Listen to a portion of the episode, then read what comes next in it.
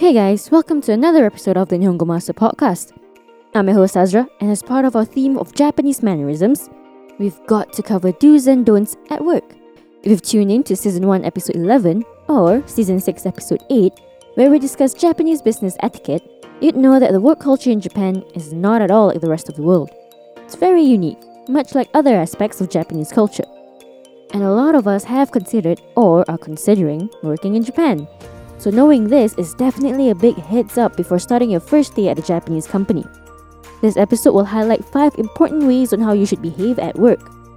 We actually have a whole season about working in Japan, season 6, where we look at the various things you need to know about the work culture, etiquette, job hunting, job interviews, and even introducing Keigo. So check that whole season out if, by the end of this episode, you're really considering that job in Japan. Now, the most important thing to remember when working in Japan is that the first impression is crucial. And in Japanese culture, first impressions are made with business cards, or meishi in Japanese. Whether it's your first day at work or going to a meeting, always prepare business cards. I won't leave the house without a small stack of cards in hand just in case a business opportunity arises. See, Japan can be extremely high tech in a lot of ways, but in reality, the people are pretty old school. For a lot of Japanese folk, there's no such thing as exchanging LinkedIn handles. When you first meet someone new, in the shigoto, work context, of course, you kind of have to hand one out to them. Don't be giving out business cards to new friends you meet at the pub, that's different. So the meishi is treated as an extension of oneself, so every card is handled with care. When you give someone your business card, you do it with both hands. You can't just fumble around in your bag, pull out a worn out business card, and hand it to someone. In Japan, you should make sure that you have a crisp and clean one on hand. Similarly, you accept one with both hands too. And after you've taken a business card into your hands, don't put it away just yet. You're expected to read the meishi there and then as a sign of respect. And don't just cram it into your back pocket after that. Lay it out in front of you throughout the meeting, or kaigi in Japanese. Or if you're standing up, keep holding it with both hands in front of you. So that wraps up rule number one. Have a stack of business cards at hand. You might want to buy a card holder for this. Here's a quick vocab recap. Meishi, business card. Shigoto, work. Kaigi, meeting. Moving on to our second point, and that's how to approach calling someone. Is it by their first name, last name, title, yeah, this confuses just about everyone. In Japanese culture in general, it's social taboo to call someone by their first name the first time you meet them. And it's social suicide to do that in the office, or jimusho in Japanese. I believe it's because first names are personal to Japanese people, and calling someone by their first name gives off a sense of familiarity that's reserved for their inner circle, like family members and close friends. It's common for Japanese people to separate their private and professional lives, so, in the jimusho, things are kept professional and last names are the way to go. Even if you're in the same rank, your doryo, co-worker, still would call you by your last name. Hierarchy comes into play significantly here. You and your doryo can call each other by your last names. You can call your kohai, who are people below you in rank, with just their last names too. You can't do that with your senpai, who are your seniors and superiors you have to add honorific suffixes, like Mr. and Mrs., a title to show respect to the other person you're addressing. There are a few kinds of this, depending on the status, but you can usually use san. Like Mr. Takahashi is then called Takahashi san. It's also completely normal to address your doryo with san too. Basically, if you don't know how to approach calling someone by the name, just add san to their last name and wait to be told to address them otherwise. Here's a quick vocab recap. Jimusho, office doryo co-worker kohai people below you in rank like your subordinates Sempai, people above you in rank like your seniors and superiors. By the way, if you haven't checked out our official website yet, why not give it a browse? At Nihongo Master, we offer efficient Japanese lessons that are quick, easy, and fun for Japanese language learners of all levels, from beginners to advanced. Our smart tools will assist you in areas where you need a little bit of a push and congratulate you on the ones you've aced. With a community of over 50,000 Japanese students, you're not alone on your learning journey. Make new friends and improve together with our point system, collecting points as you go along. Ask away any questions you have on our group discussion pages. There's sure to be others as well as our Japanese instructors that are quick to answer. You can also take Nihongo Master with you on the go and learn Japanese as you trot the globe. Practical, right?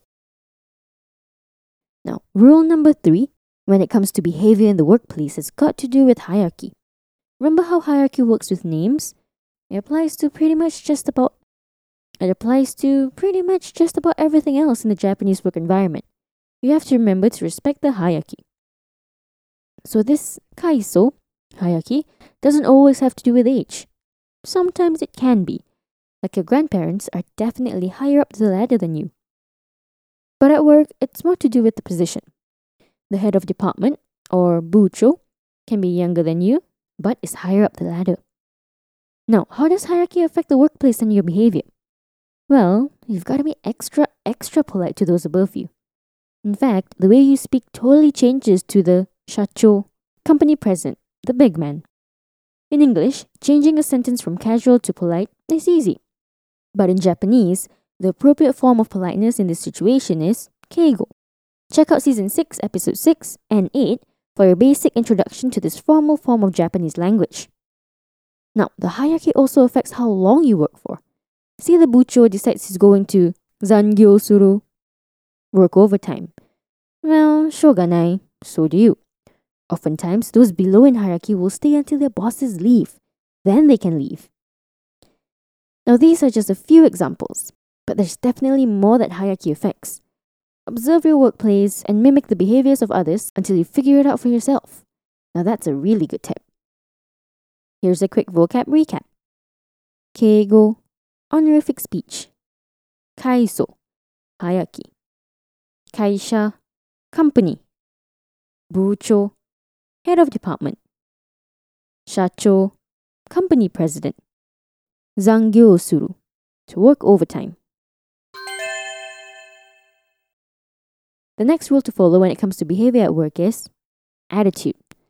As soon as you walk in those doors at 8 in the morning to clock in, you have to switch from casual to formal mode in a snap.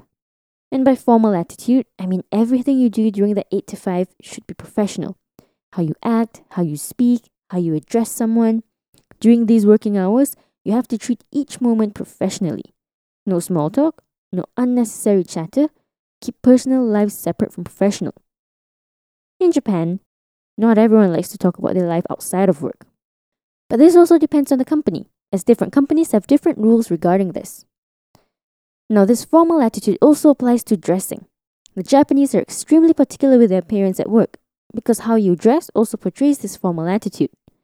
Usually, wearing a suitsu suit is the way to go, regardless of gender. And go for dark colors and avoid flashy ones, because flashy suits are often associated with organized crime, since it's claimed that they favor flashy suits. As the Japanese saying goes, Deru kugi wa utareru. The nail that sticks out gets hammered down. Hey, on the bright side, you won't have to wear a suit all year round. Come summertime, you get to ditch that thick, heavy suit and switch it up for the kurubizu, cool biz. It's a campaign to reduce electric consumption, so workers are allowed to switch to a summer-friendly dress code, which usually includes short-sleeved button-down shirts and cotton trousers. So yeah, the Japanese are a bit more strict when it comes to formality at work. Unlike in Western countries where the workplace can be casual, in Japan, you're lucky if you can unwind that collar during 8 to 5. Here's a quick vocab recap. Suutsu.